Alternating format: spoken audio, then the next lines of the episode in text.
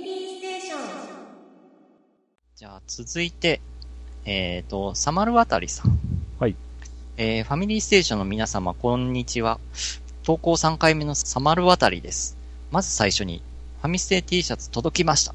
ありがとうございました。まさか当選するとは思っていなかったので、とても嬉しいです。T シャツは想像以上にファミステですね。かっこ笑い。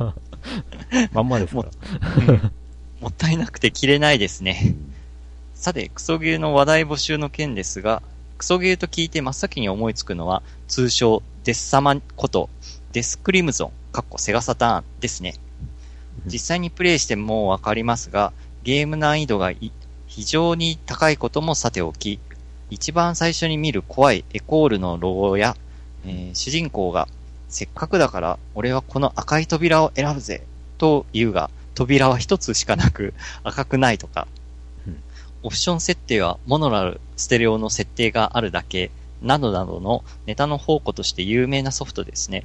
うんファミステの皆様は所有、もしくはプレイ経験があるでしょうか？うんああ、ファミステで募集しているのは、周りはクソゲー扱いだけど、私は気に入っているソフトでしたねうん。自分が思いついたのは、機動戦士ガンダム一年戦争、過去 PS2、えー、ローグギャラクシー、過去 PS2 でしょうか？うん機動戦士ガンダム一年戦争は、操作性なのが難しい、やりにくいなどでクソゲー扱いされているようですが、エイミングも慣れればそんなに難しくないですし、一年戦争を体感することもでき、やり込めばザクレロまで出てきますし、それなりに面白かったと思います。うんローグギャラクシーは難易度や、えーコピペダンジョンなどでクソゲー扱いされているようです。えー主人公の塔が2つで苦労が2倍だなという自虐的セリフがプレイヤーを逆でしてて、非難もあったようですが、自分はプレイしていてそんなにひどいとは思わなかったですし、普通に RPG として楽しむことができました。グラフィックも綺麗でしたし、でも攻略本は必要かもしれません。うん。それにしても、周りはクソゲー扱いだけど、私は気に入っているというのは定義として難しいですね。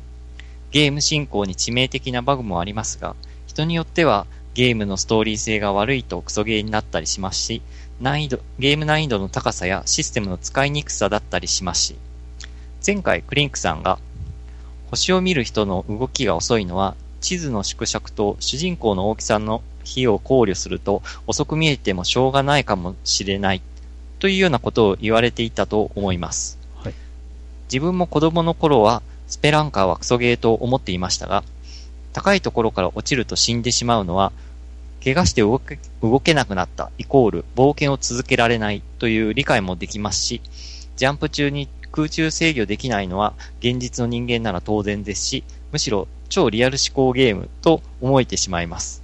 死んでしまう条件をちゃんと理解していれば、主人公強いじゃんと思えるくらいです。クソゲーかどうかはその人がどう解釈するかで変わってしまうのだと思います。今、デスクリムゾーンをプレイすれば良い解釈ができるかな？かっこ笑い。うん えーね九州地方は毎日暑いと思いますが、お体に気をつけて無理のないよう配信してください。それでは、ということで、ありがとうございます。ありがとうございありがとうごます。ざいます。出たデスクリムゾーンデス様ね、デス様持ってましたよ。持ってましたし、うん。あの、その後、福岡に住んでいる当時のネットの知り合いの子にあげたんですけど、あ、まああげた？ね若干後悔してますね。ネタとして持っうちときゃよかったなーって。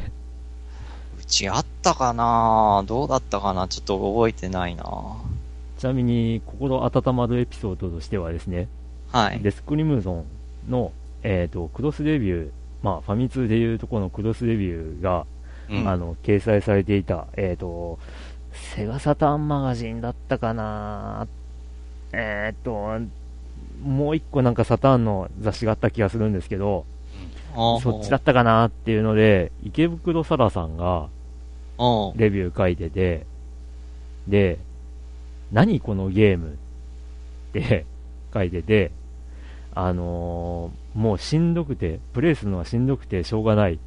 で、説明書にクリア後には超美麗なグラフィックが表示されるって書いてあったから、それを目指して必死になってプレイ。ゲームクリア後、無言で俺はコントローラーを置いてその場を去ったとかって書いてある、あったというね、あの、心温まるエピソードがあるわけなんですけどそ、れでもクリアしたわけですか？クリアできてるんだよね。あの、ゲーム難易度が非常に高いっていうのがですね、敵なのか味方なのかがわからないっていう。謎謎の物体を撃ったら、おうノーって言ってダメージになって、え、今の撃っちゃダメだったの？っていうね。うん、謎な部分が多すぎたっていう。ああれはダメでしたね。うん、あの、照準も合ってないし。ーあー、あ、そうなんだ。うん。じゃああれか、そう、同じ時期に出てたバージャコップと比べたら、バーチャコップはもう爽快爽快。もう、あれはいいゲームですよ。うちも買いましたよ、ガンコンセットでう。ん。今のゲームで、ね、あの、また出てほしいんですけどね、バーチャコップ。あのちゃんとこう、今のコントローラーで遊べるようにして。あ、れは爽快なゲームでいいんですけども、あれデス様は面白かったですね、ねもう本当にデス様ですから。でも、このデスクリムゾンって、ええドリキャスでもなんか続編出てませんでした出てますよ。ですよね。OX だったかな？ええ。出てます、出てます。うん。で、2しっかり、2とその続編も出てて、うん、あ、そうなんだ。で、ええ、で、そのエコールっていう会社は、その後、あれですからね、あの、えー、同人ソフトの、うん。あの、アーケード版を、アーケード版移植を担当して、へえあの、今や結構、あの、ちゃんとしたゲーム会社ですからね。ちゃんとしたゲーム。うん。こういうのもなんだけど、あ、まだエコールっていう会社は存続してるんですね。あ、してます、してます。へえ、はいえっ、と、だから、あれです。あのー、あ ー、えっ、と、あれ、名前が出てこない。ん？えー、メルティーブラッドっていう、うん。あの、対戦格闘ゲームを、ああー、ねなんか名前聞いたことあるけど、どんな絵だったかな？えあーあと、あれです。あの、フェイトとかの会社が、もともと、あの、同人ソフトとして作っていた格闘ゲーム。ああ。じゃあな、フェイト、フェイトを作った会社じゃないのか。えっ、と、渡辺製作所だな。うんああ。それのアーケード版の移植を担当したのがエコールソフトですね。ええうんああ、でも、今考えると同人ゲーってよくこんな、つこう、完成度高いの作ってたなーって。まあ、もともとが良かったっていうところです。あの、えーエコールじゃなくて、渡辺製作所がすごかったっていうあとこなんですけど。ど、うん。まあ、それにしても、それをよく、まあ、あれですよね。その、同人ソフトを、こう、商業ソフトにうん。しようっていうのがすごいなっていううん。とこもありますが。へえ、でもエコールはまだあるんですね。ちょっと意外でした。ええ ああと、ごく最近だと、あれですね、電撃文庫ファイティングクライマックスとか作ってます。ああ。プレステ、PS プラスで無料配信とか結構されてた気がする、最近。へえ何。ヶ月か前。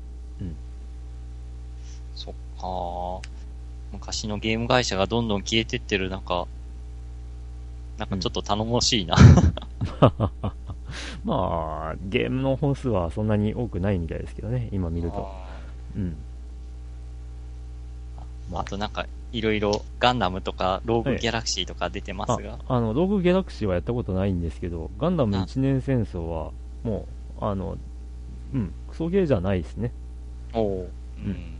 まあ、ただ、いろいろ文句言いたい人の気持ちもわからなくもないんですけど、まあ、操作性は慣れないからっていう部分が結構大きいかなっていうところはあるんですけど、えーと、他に挙げられてた問題点としては、うん。あの、新規映像が、まあ、たくさん盛り込まれてますみたいな宣伝文句だったのが、うん。えーと、止め絵だったとか、あ、新規映像っていうのは中で流れるムービーってこと？アニメーションだと思ってたら、うん。止め絵だったとか、ああ。あと、あの、名シーンが再現できるっていう触れ込みのなんか、再現アクションとかなんとかっていううんのがあるんですけど、うんそれのきっかけがもうすべてビームサーベルでの攻撃っていういい。ところとかね、そういうところでまあ、文句言われるのは、まあしょうがないかなっていうととこもあったりはするんですけど、うんうん、でも、クソではなかったですね。ああ。そう。面白いゲームでした。あ、だまあ、一部あれか、難易度が異常に高いステージとかがあるのはあったかな。うんあホワイトベースの基準に乗って、こう、迫り来る敵を、とにかく撃ち落とせみたいなあ。ところがあるんですけど、そこが相当難しかったです、僕にとっては。うん。あじゃあ、評価が分かれるゲームって感じですか？うん。ただ僕は新品を680円とかで買ったんですけどね。何それ？それはそれで、あの、ラッキーだったかなって思いますけどね。おーうん。あの、え、これ悪くないじゃんって思いましたからね。おーだから、なんかあの、ガンダムのゲームだからっていうことで、売れるって見込んだ、まあ、あーメーカー、が、まず大量生産して、うん。で、発売直後にその、クソゲーだっていう評価があまりに広まってしまったがために売れ残って、で、発売1ヶ月後には、なんか1500円とかに値下がりするっていう、新品がですよ。そういう、あの、大騒ぎになったゲームですね。あーなんか聞き覚えあるな、それ。うん。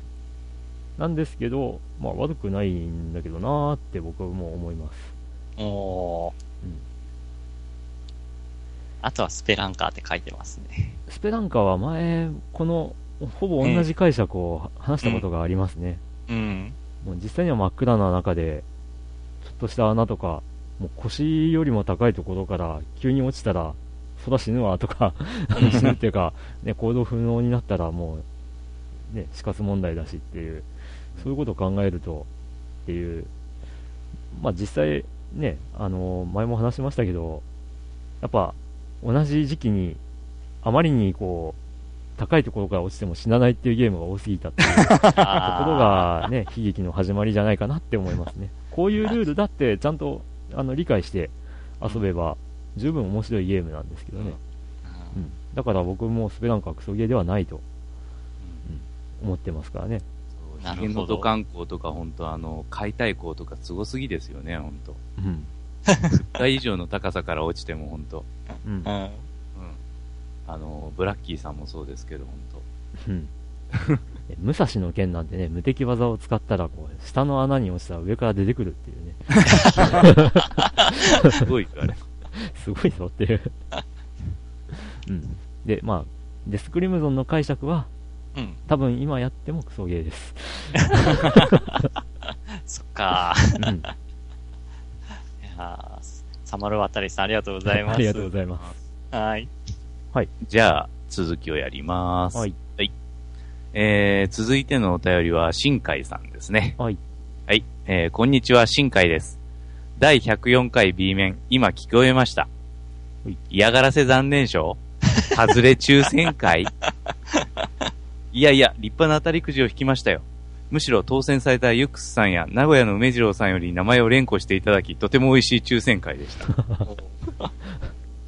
この104回を聞く以前に、プレゼント係のヨッキーさんからメールが届き、落選の報告にもかかわらず、XL サイズが余っているのでよかったらどうぞ、という言葉にも心を打たれました。抽選では希望のサイズは当たらなかったけれど十分満足しましたよ。そして、こんなかっこいい T シャツを提供してくださったウニウニさんにも感謝です。うん。推進。プレゼント係のヨッキーさんという立ち位置も受けました。自分で言っちゃうところも人柄が出ていてよかったです。とのことです。はい。はい。ありがとあうございます。りがとうございます。うん。えーということで、まあお喜びいただいて、えーよかったです。はい。えーサイズどうでしたっけ？かね。元は M サイズ起用でしたっけ、ええそうですね。M サイズから XL だとやっぱブカブカになっちゃいますかね。わかんないけど。うん。まあでも喜んでいただいてよかったです。ええ。ということで、まあ、あのー前回の抽選の時の、えー結果がそのままになった感じです。うんね、あの、コードさん、そういったことでした。すいません。もしなんか他の プレゼントあった時は、うん。そちらご応募ください。はい。はい。新海さんありがとうございあます。りがとうございます。まあ、ぜひ、また、あの、ゲームの話題とか、お送りください。はい。はい。で、えー、続いて、ユックスさん。はい。お便りとしてはお久しぶりです。ポケモン GO が物理的に遊べません。ユックスです。久しぶりや。ちょっと遅れましたが、例の物が届いた報告、ありがとうございました。えーこれだけだと少し短い気もするので、軽くゲーム関係の話題でも。冒頭に話したポケモン GO について、iPhone なのでインストールはできたのですが、最初のポケモンを捕まえようとしたらアプリが落ちました。えー数十回試したけど、毎回落ちました。Twitter のフォロワーさんで、僕みたいに古い iPhone を使い続けている人も同じ現象が起きているらしいので、つまりそういうことなのだと勝手に思っています。えーいつもは流行に乗れない自分もついに、と謎に意気込んでいたのですが残念です。ああ。デジタルなゲームはスマホゲーとゲーセンの音ゲーに完全に収束しており、えー最近はどちらかというとアナログゲームの熱が強い気がします遊べる機会も、えー場所も限られているので、えー身を入れて遊ぶのは難しいですがのんびりとやっていますというわけで今回はこの辺でということでありがとうございます、ありがとうございますありがとうございます。本当ユックスさん久しぶりですね。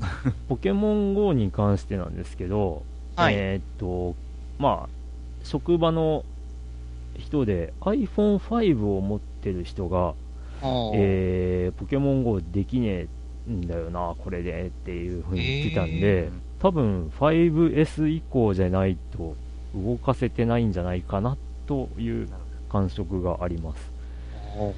ーえー、あ、そうん。っか。うちは、ええまあ、6S プラスなんで、まあ、普通に動いてますけど。うん。なんか、あれなんですよね。iPhone というか、Apple 社の戦略というかが、うん。なんか、新しいの出てみんな買い替えたでしょ的な感じが受けなくもないので、あ過去の端末で、こうね、新しい OS はやっぱり厳しいとか、そういうところが割と顕著なのかなって思ったりするんですが、まあ、そうですね。あの、特に、あの、アプリ、バー、アプリによっては OS8 以上じゃないと動かないとか、うん。9以上じゃないと動かないとか、そういう制限のアプリって結構あるんで、好きでその、お例えば iOS7 にしてるのに、使いたいアプリが8以上、うん。仕方がなく OS バージョンアップするって感じで、やっていくと、最終的には動作がすごい重くなりますね。あの、OS アップデートするたんびに。うん。で、仕方がなく、もう買い替えるしかないかって感じで買い替えるって感じですね。うん。まあ仕方ない部分でもあるんですけどね。うん。まあ、アップル的には、あの、セキュリティ上 OS アップデートしてくださいっていうのが、まあ、目的なんでしょうけど、うん。まあでも、き基本アップルは古い端末とかそういうのはもうなんか容赦なく切り捨てますからね。うん。うん。まあ意外とその辺、アンドロイドが緩いのは、あの、端末によっては、これ以上のバージョンが、まあ、入れられませんとかっていうのを、うん割とオープンに言ってるんで、うん。で、そのアップ、アップグレードとかもできないようになっちゃったりとかたりとかするんで、ああ、まあ、それらに、ね、あのーそれらをカバーするのが、そのソフトウェア開発の人たち大変だろうなとは思いつつも、うん。うん。まあ、なかなかね、うーん、まあ、かといって古い OS、まあ、OS っていうかバージョンのまんま使ってても、なかなか、こう、快適にはうん。できなかったりっていうのはあるんで、うーん、ね。ユックスさんがね。うんユックスさんが古い iPhone っていうのがどこまで古いのかが気になるところですけど、バージョン、iPhone のバージョンがわかんないから、まあなんとも言えないですけど、うん。もしかすると、なんか、ね、ぐっとあの、6、うん。6S かな、うん。がうん値下がりをガンとしてたはずなんで、うん。もしかしたら今それを買い替えるのが狙い時なのかもしれないとー。思ったりしますけど。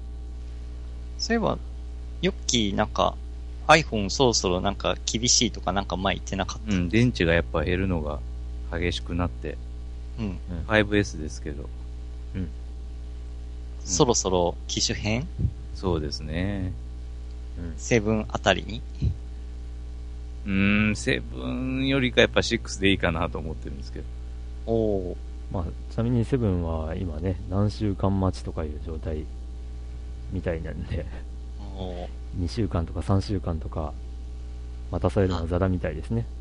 まあ、出た直後ですからね。うん僕も 6S プラス、店頭に行って手元に届くまで、やっぱ10日ぐらいかかりましたね。カラーによっては数ヶ月待ちらしいんで。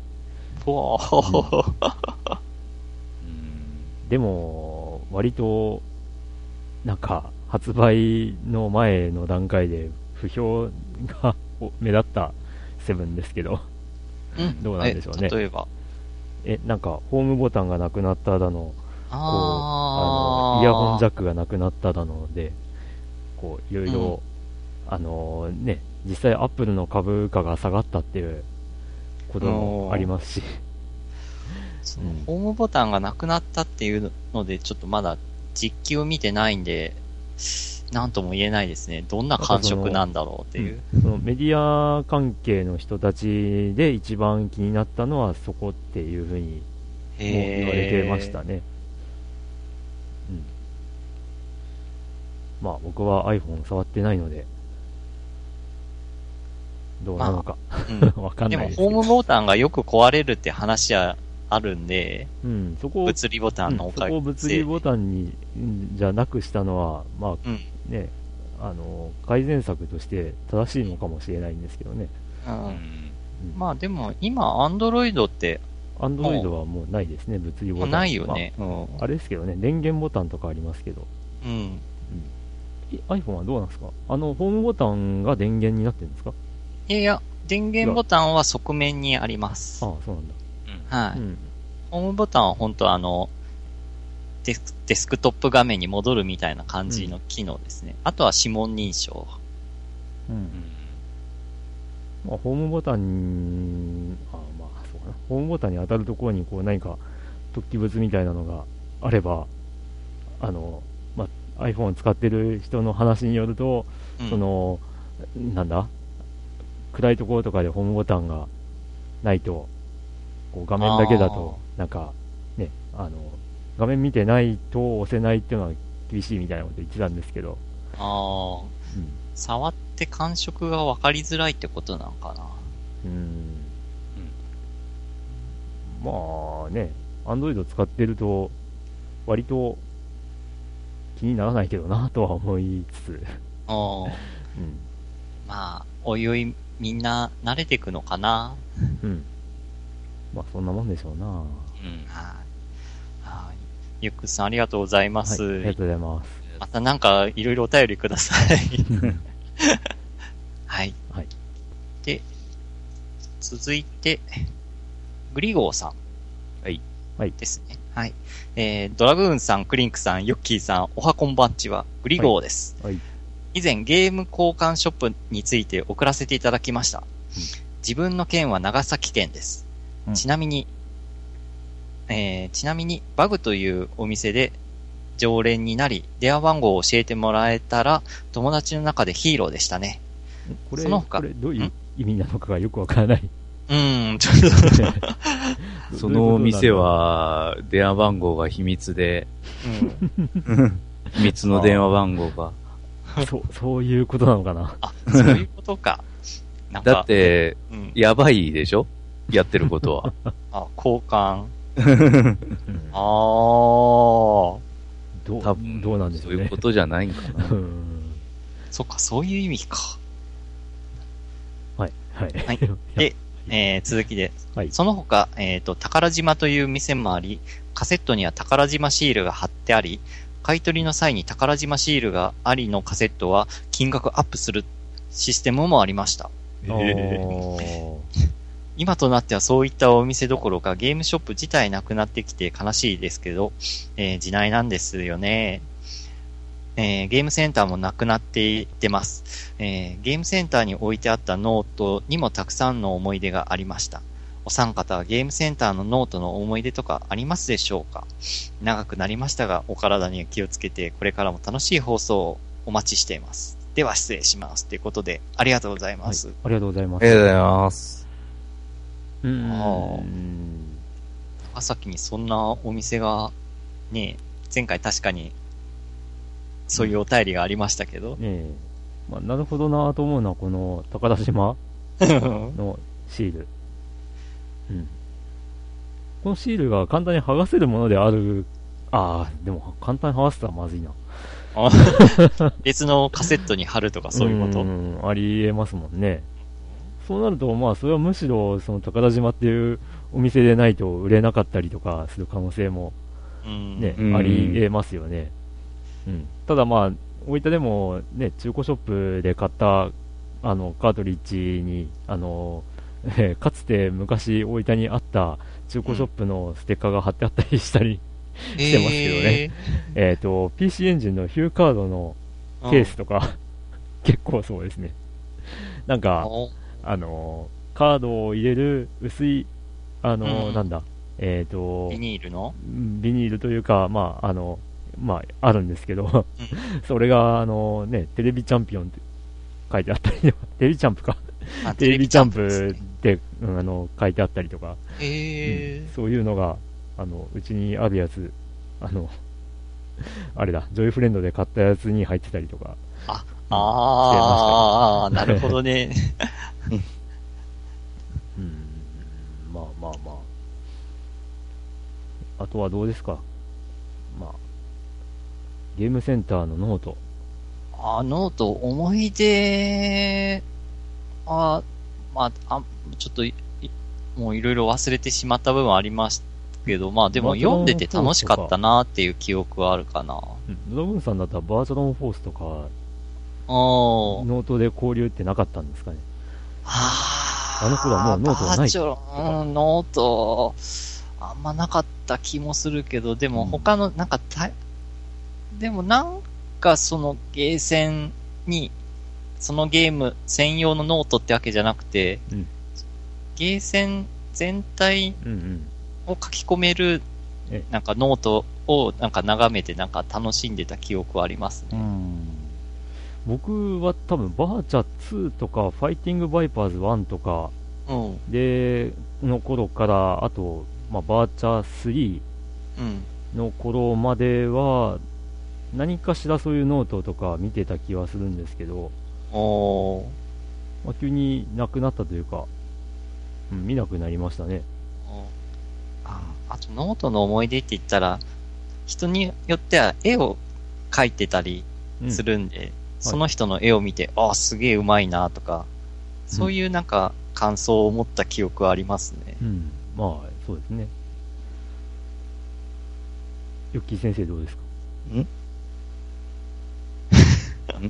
ヨッキー先生、ゲーセンのノートのの、ゲーセンのノートの思い出とか特にないですか？いや、そういうのあんま見たことないわ。ああ、そうなんだ。うん。ああ、まあ、ゲーセンにあんまり、あ、でもあれか。音ゲーはしてたよね。統計は、まあでも、あんまりそういう交流ノートはなかったといえばなかったか。あうーん、まあそうね。まあ、三、三者三様です。あ。うん。まあ 本当あるとこにあってないとこは本当なかったって感じですね。うん。だから、あのね、ゼビウスだとか、あのドドアガの塔だっていう、そういう脳とかから攻略情報。攻略本に発展するみたいな熱い時代は経験していないというか、あま。僕なんかゲーセンに行き始めたのはもう、あの、高校になってからとかなんで、うん。もう、なんかそういうね、情報とかが本当になかった時代とかっていうのを体験してなかったりもするので、うん。うん、あんまりそういう熱い思い出はないのかなっていう気はしますけどね。情報が書き込まれてたっていうよりかは、うん。お客同士の、なんかこう、世間話的な交流のまあ、場っていう感じですね。でしたね、ノートは。今度一緒に遊びましょうとかそういううん感じが多かったなというのもありますね。交流、あ、あの、攻略書いてるんじゃなくて、そんな感じでしたね。あと、なんかお互い絵を描き合って、なんか競い合ってる感もあったりとか。はいはい。うん。まあそんなんですね。はい。はい。うんちょっとあの、電話番号に関して、まあうん。ちょっとあの、どういうことか解説いただけたら、あの、気が向いたらでいいので、おく、お送りください。はい。はい。お待ちしてます。はい。ありがとうございます。ありがとうございまはいす。えーっと、あとですね、3つあるんですけど、はい。えーっと、同じ方からみたいなので、ちょっともう、部作。さらっと全部いきたいかなと思います。はいはい。えーっと、まず1つ目が、牧原クエスト8、空と大地と呪われた牧原さんからです。えーこんばんは、ファミステの呪いのベルトこと牧原です。呪いのベルトね。うん最近携帯の星ドラの影響でドラクエがやりたくなって、今更ドラクエ 8PS2-2004 年発売をやりました。う前にも買ったことあるんですが、本体がディスクを読み込まないので諦めたんですが、今回は祈る思いで PS2 本体に頑張ってもらいました。うん最初は一発で読み込みましたが、次から本体の読み込みとの戦いが始まり、4、5回は出したり入れたり、電源を付け直したりで苦労しました。うんさて、ゲームの感想ですが、錬金釜が画期的なアイテムですね。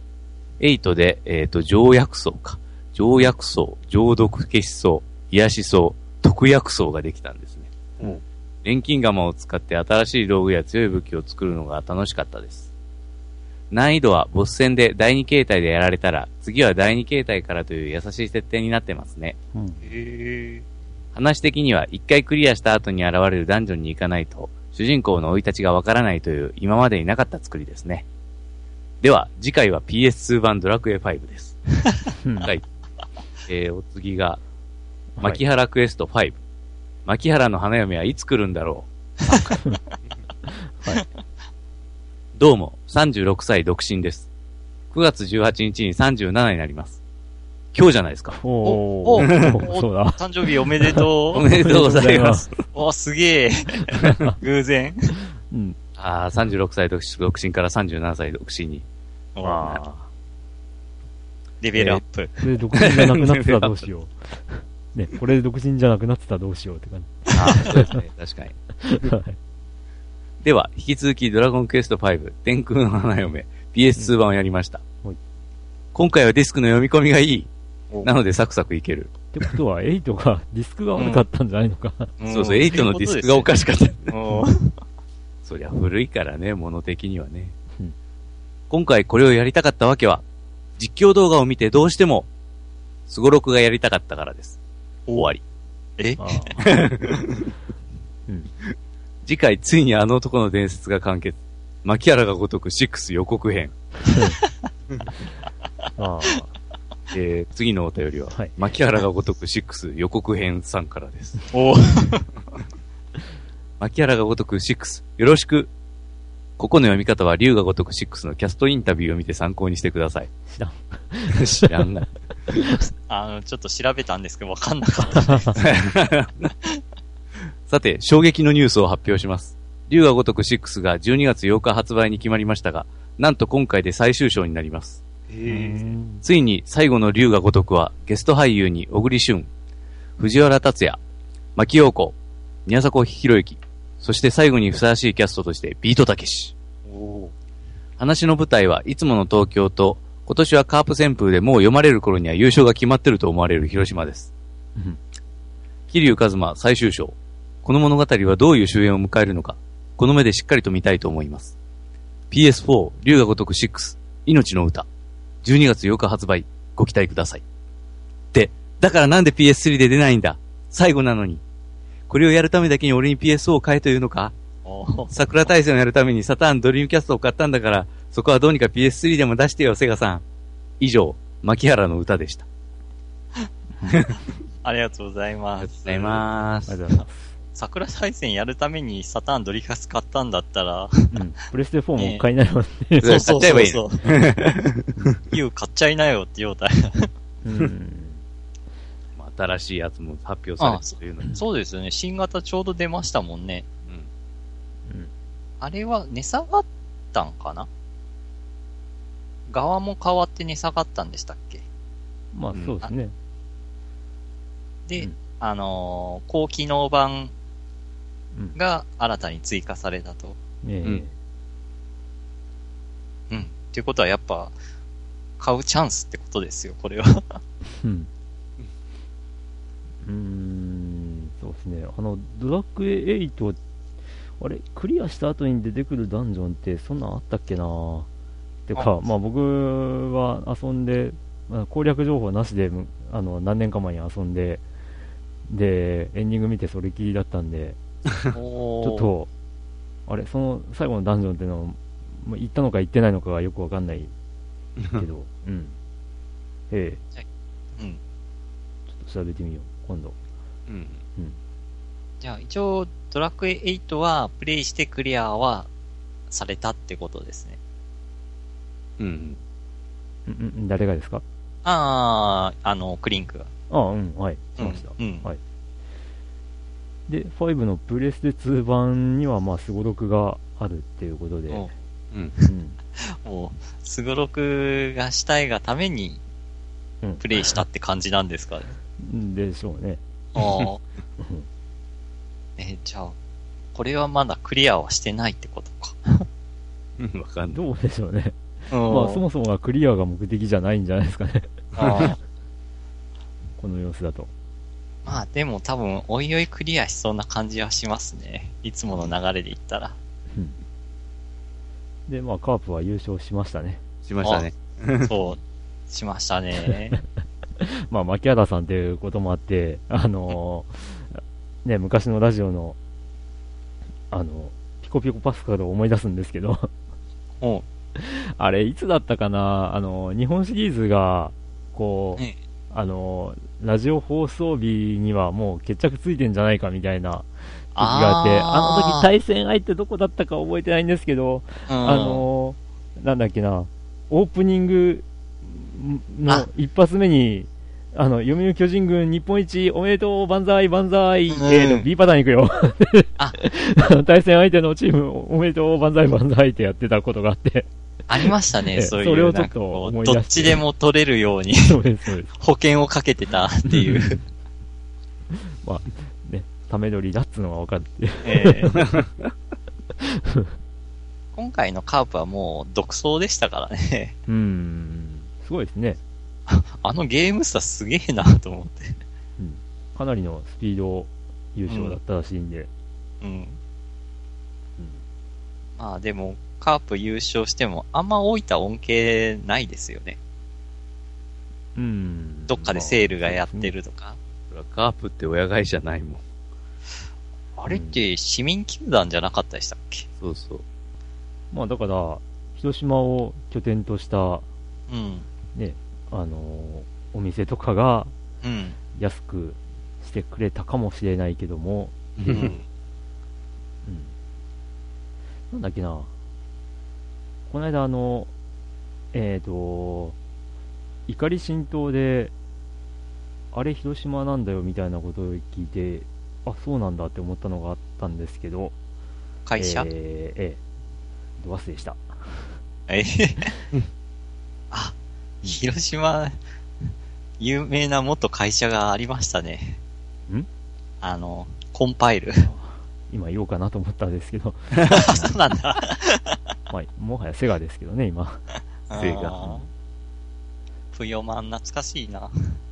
ああ、懐かしいですね。うん。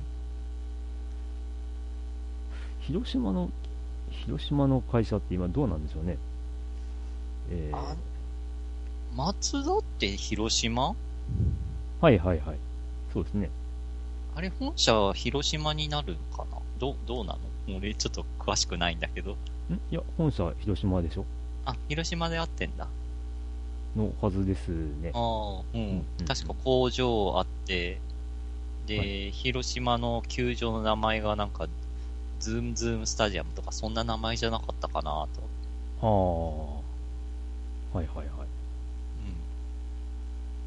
えー、松田について、会社案内。うん、うん、本社広島県うん。ああ。ですね。今、松田元気ありますからね。まあ、でも、とりあえず、あれですね。もう、竜が如くずっとやってきてるなら、これはもう PS4 はもう変わざるを得ないような気がしますね。まあ、完結編が上位機種でしか出ないっていうのは、あの、うんゴッド・オブ・ウォーなんてものもありましてな。ゴッド・オブ・ウォー1、2はプレステ2で、3で完結します。プレステ3でねっていう。ああ、うんまあ、ハード買う目的やソフトをしたいがためにっていうのは、ままあ、正しいですからあ、うね。ん、正しいから。もうやっぱ PS4 を買うしかないんじゃないのかな。うん。えー、でも竜が如く、ついに最終章なんだ。うん。うん。まあ、ついにというのか、うん。やっとというのやか わかんないですけど、ていうか、そんな話的に続いてるものなのかっていうのも知らなかったという。あのうん。まあ、ぜひ、牧原さんには PS4 買ったよっていうお便り、欲しいですね。そうですね。えーだから自分へのプ誕生日プレゼントっていうことで。ああ、ぜひ、今日、今すぐ。あ、で、配信されるのは今日じゃねえしっていう。あ、そうか。うん。まあ、ね、あの、プレステ4、僕も今年になって買ったわけなんですけど、あまあ、あの、遊びたいゲームが、だいぶ出揃ってきたというか、うん。増えてきたなーっていう感触があって、それでちょっと、あ、今なら買っていいかなって思ってうん。買ったわけで、まあ、牧原さんもあれですね、あの、遊びたいゲームがもし、プレステ4でだいぶ増えてきたっていうんであれば、まあ、買って損はないんじゃないかなとはうん。思いますね。うん。プレステ4専用機ですけどね。あ、竜が如くが？ん？ああ、じゃなくて、プレステ4は、プレステ1とか2とか遊べないですけどね。ああ、そっか。うん。結局、なんかクラウドで遊べるって、あれはどうなったんだろう。ああ、ああれもあるのはありますよ。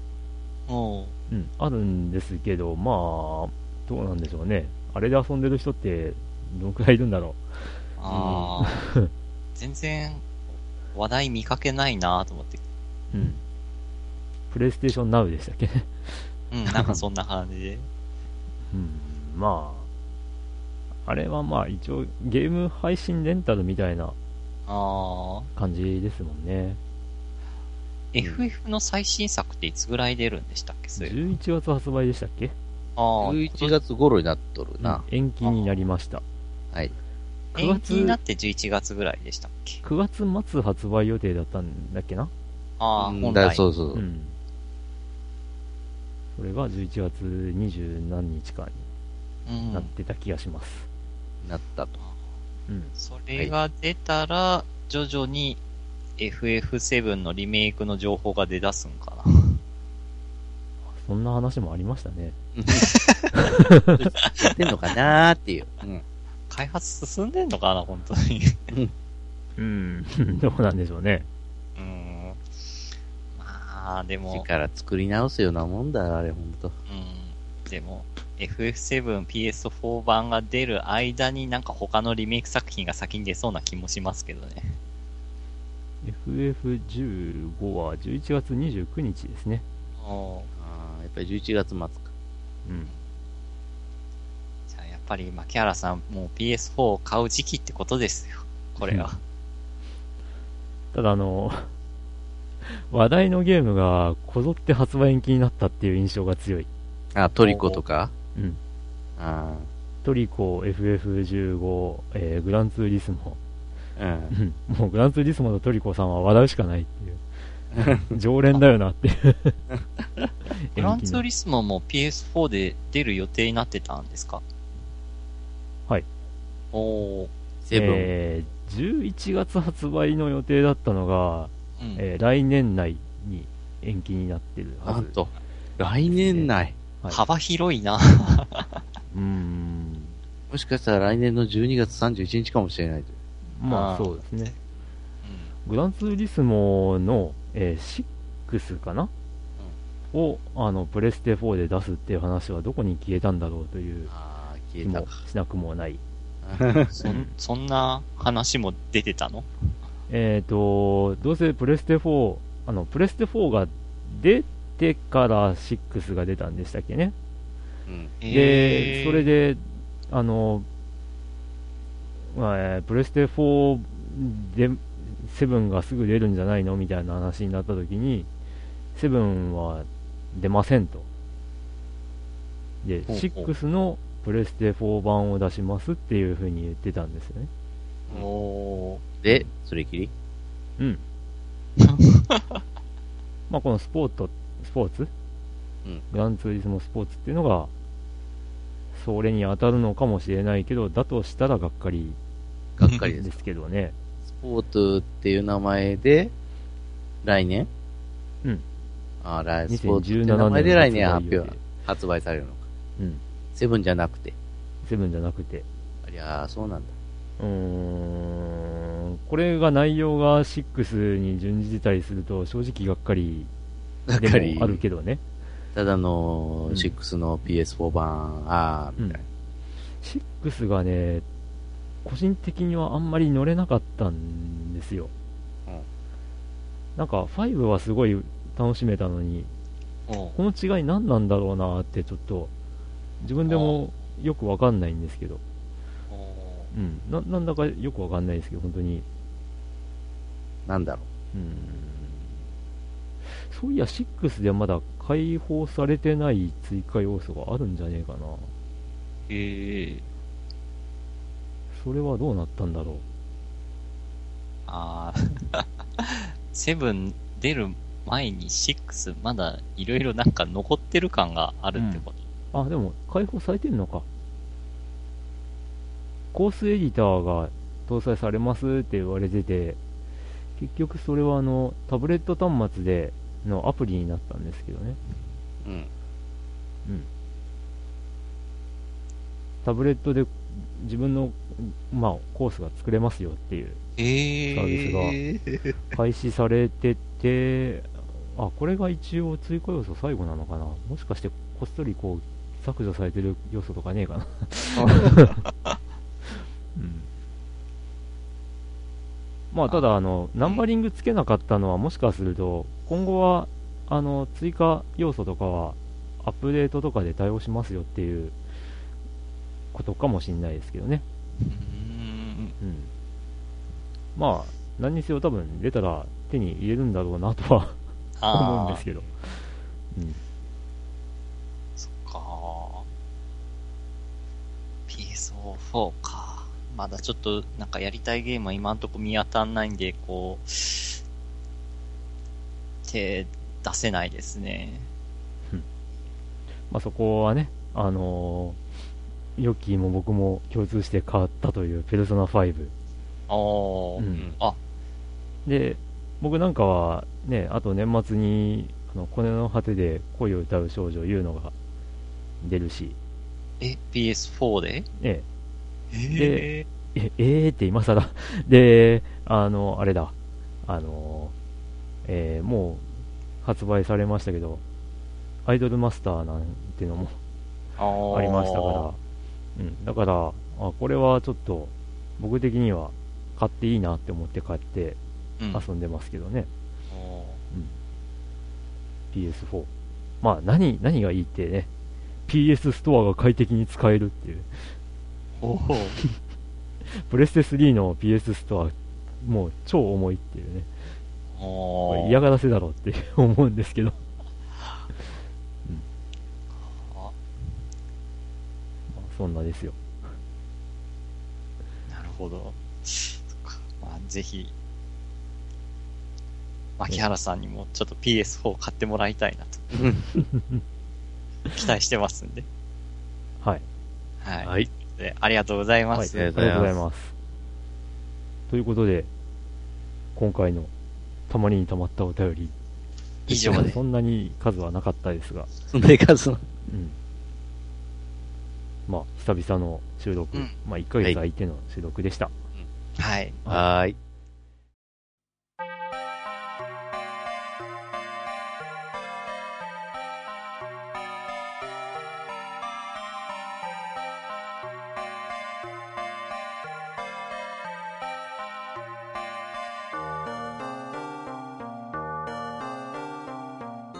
ということで、エンディングですが、告知、はい。えー、ファミリーステーションゲーム大賞。お2016うん。が、えー、いよいよ、も近づいてう、もうきてます。そろそろ 告知しないとやばいので、ああ、ええそっか。まあ、例年通りですね、あのー2016年1月1日から、えー2017年の1月10日までうん、に、えー遊んだゲーム、うん。遊んだテレビゲーム。で、えー、とご自身の中で1位、2位、3位を決めて、えー投票をいただくというゲーム大賞の告知の季節がやってまいりまして、うん。で、まあ、投票自体は12月ぐらいですかね、あの特設ページがブログの方に作られるはずなので、はい。ええ、かっこ投票はそこからっていうことになります。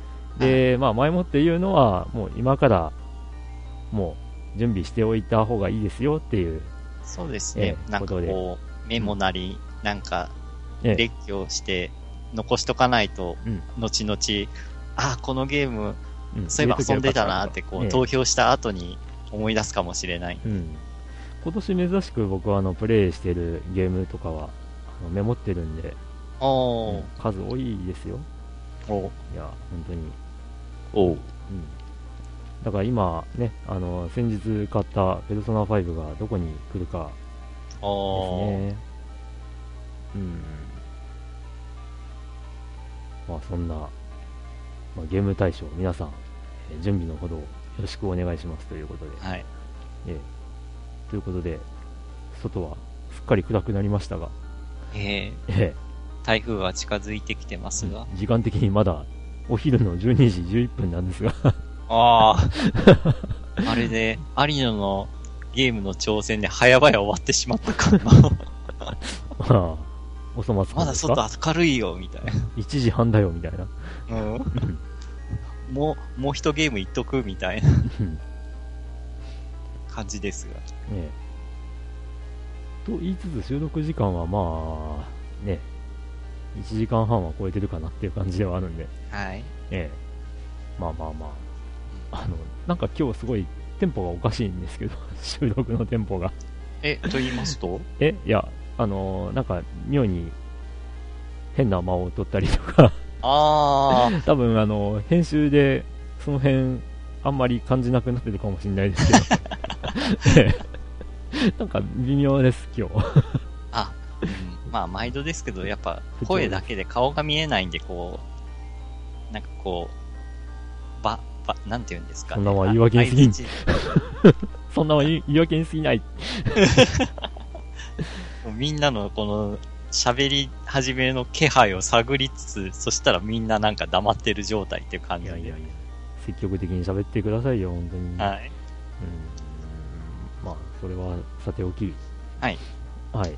あと、まあ、ね、台風、まあ、これ配信された時には過ぎてるかもしれないですけど、ええあのね、今年はしね、熊本の震災とかもあって、で、そこから、ね、連鎖的に全国的に地震も多かったり、うん。えーまあ、水害があったり、ね、台風の被害もこう少なくなさそうなので、うん。皆さん十分気をつけてと言いつつ、うん。天災はなかなか気をつけにくいですけども、うん。うんまあ、無茶はせずにということで、そうですね。うん我々も。毎度台風のたんびに、なんか水路を見に行ったりとか、うん様子見に行うんって、田んぼ見に行ったりとかうんされる方がいますが、しちゃダメですよ。うん。うん命あってのうん物種なので、はい。あの、物種って僕昔わかんなくて、うん。命あってのものだねっていうあことかあと 思っていたということがありますが、えー、物種って何？種もみみたいなもん？いあや、あわかんないけど。ー、それに近いので言ったら、なんか巨人の星の歌でもありましたね。なんあ、か、思い込んだらですね。そうです。わかりますねまあ日本語はちょっと難しいなといううんはいお。話でした。私、日本語わかりませんので。え？えってことで、まあ、ゲーム対象もそうですけど、あと、普通のお便りもお待ちしてますんで。ー、はい。ぜひ、はい。ゲームの感想など、はい。ゲームのみならず、えうんえ世間話でも。そうですね。えーまあなんかいろいろテーマがあったような気もしますけども、あの、そういうことはまあ、とりあえず、うんよく上がるテーマは中古ゲームショップ情報とか。あ、そうそうそうそう、その流れで、あの、セガサターンのソフト減ってきてるよって投げてましたけど、はいはい。今や、プレステ、プレステ2もそうなってますね。あさすがにもう、ね、店のスペースが圧迫しているからっていうところもあるのかもしれないですし、うん。まあ中古に出回らなくなってきてるっていうこともあるのかもしれないですね。あの、せ、うん。中古ゲームショップの、あれも、なんか、内容も、中身も世代交代してる感じですか？あー、中古ゲームショップ、まあゲームショップさんは相変わらず元気ないんですけど、あうん。ー PS2 から PS3 のソフトを多く扱い始めたとか。うん、まあ流れ的にそうなっちゃってますね。あうん。だから、あの、僕の場合だと、割と、あの、ジョイフレンドさん、ーうん。あの、ね、過去のハードのゲームソフトがいっぱいあるうちになぜ買っておかなかったんだろうと後後悔をしてますけどね。どんどん本当なくなってってますよね、ゲームショップ。うん。まあ、本当大分で言えば1店舗しかない状態ですからね、今。大分市は。おー。取り扱いがあるショップは、あの、ありますけど、うん。リサイクルショップ的なところで。ああ、うんうんうん。でもゲームショップではないですからね。ああ、確かに。専、専門じゃない。ええまあ昔はね、そういうお店で働きたいなと思ったあこともありましたが、そうですね。僕もなんか大学の時ゲーセンでバイトしてみたいなって思いもありましたね。ま あゲーセンではバイトしましたけどね、僕はね。あ、やっぱそうでしたね。ええしてましたけどね。うん。常連客の人にヨッキーがいましたけどね。お そうなんだ。ねねそんなヨッキーさんが反応がないな。反応がなくなってきた。はい、ということで、えー そういう状態なので、えっと、まあ、告知も終わってることですし、はい。えー今日はお開きということで、はい。まあ、次回は、もうちょっと早いうちにうん。できればいいかなと、はい。えー思いますが、はい。あ、でもそうでもないのか。あ、でも1ヶ月半か。うん。まあ、ぼちぼちな感じです。はい。はい。まあ、また次回まで、ね、はいえっ、と、お待ちいただければと思いますので、はい。まあ、それまで皆さん、ささようなら。さようなら。あ、ヨッキー先生、起きました？あ、ヨッキー先生は、うんと冬眠されました。